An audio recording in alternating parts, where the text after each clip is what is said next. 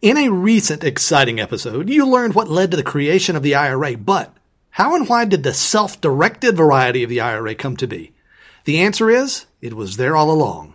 I'm Brian Ellis. I'll tell you about it right now in episode number 215. You're listening to Self Directed Investor Radio, America's only podcast exclusively for affluent self directed investors. Where every Monday, Wednesday, and Friday, you receive innovative investment strategy and deadly accurate market analysis that's untainted by Wall Street and unblemished by government propaganda. All in seven minutes or less.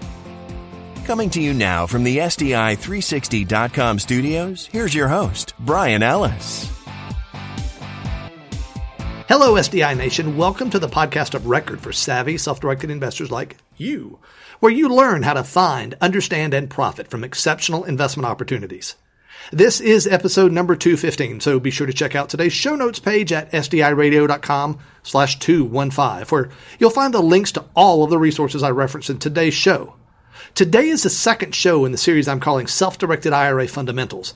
And by the way, if you missed show number one of the Self-Directed IRA Fundamental series, you really must check it out right away. The link to that is on today's show notes page at sdiradio.com slash 215. Now, in that first fundamental show, you learned how that lovable little account known as the IRA came to be, and you got to admit, it's a pretty intriguing story with plenty of corruption and, and uh, lots of craziness mixed in for good measure. But of course, you and I are less concerned with IRAs generally than with self directed IRAs specifically.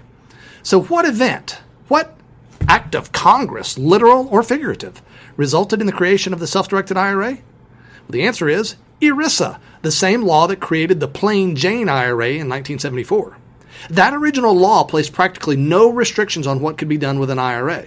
So the notion that there's the normal IRA and the self-directed IRA, well that's that's false. They are one and the same. So why is there the broad perception to the contrary? Folks, it's all about the custodians, not the law. It's the custodians who place those limits on your IRA, not the law. But there were two things about the way that law was structured that contribute to the false belief that IRAs and self directed IRAs are different from each other. The first thing about that law was that it required that IRAs be held by a custodian, a third party financial company, something like a bank or a brokerage company. And the second thing about that law that's profoundly relevant to me and you right now is that the law does not require custodians to offer the full breadth of potential of the IRA. It's totally at the discretion of the custodian. So custodian A might restrict clients to stocks, custodian B to precious metals, and custodian C might allow absolutely everything. And those variations among custodians A, B, and C, well, that's totally consistent with the law. Now, that wasn't profoundly relevant until the 90s and early 2000s when technology brought the price of stock trading down far enough that it was practical for the little guy to trade his own account. At that point, the self directed IRA brokerage account became a very big thing. Sure, it was self directed, so to speak, as long as you chose to invest your money into stocks or mutual funds or publicly traded assets. And because those accounts proved to be so successful for the Wall Street firms, they advertised heavily, and so the term self directed IRA came to be perceived, inaccurately, I might add, as an account where you can choose anything you want so long as that thing is a publicly traded instrument. So remember this the thing that allows for self direction is the custodian you choose, not the account itself. The account created by law has very few limits. That's why one of the most foundational aspects of the whole self directed IRA thing is to choose the right custodian. Don't choose one just because it says self directed on the door. The IRAs at Charles Schwab, E Trade, and Fidelity all say that too, but those IRAs won't let you buy real estate. Those won't let you invest in private loans or intellectual property or tax liens or any of the myriad of other types of assets that could be a great option for you. And I'll go one step further. Just because a custodian will allow you to own, for example, real estate in an IRA, that doesn't mean that they're sufficiently self directed either. Because there are some really big differences among the self directed custodians, too. One of the biggest is whether the custodian will allow you to use something known as an IRA LLC, sometimes affectionately called a checkbook IRA.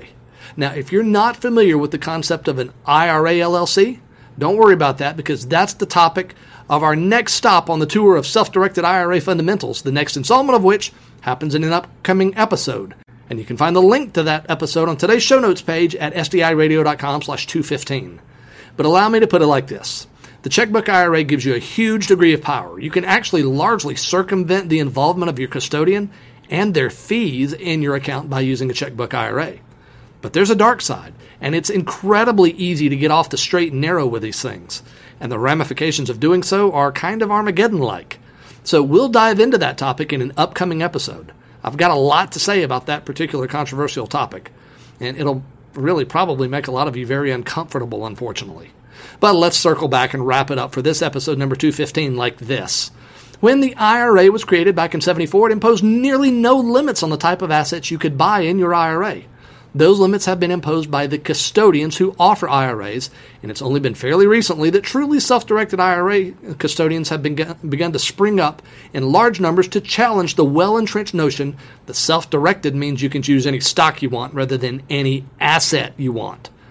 But you, my friends, know the truth, and the truth can make your retirement investments free from the chains of Wall Street he said in his best evangelist voice. you know, my dad was a preacher. I never had that uh, evangelistic calling myself, but but that's changing now. I hereby declare myself to be the self-directed retirement account evangelist to the world. my friends, please do this for me right now. Text the word SDI radio with no spaces or periods to 33444. That will get you on the free SDI private update list.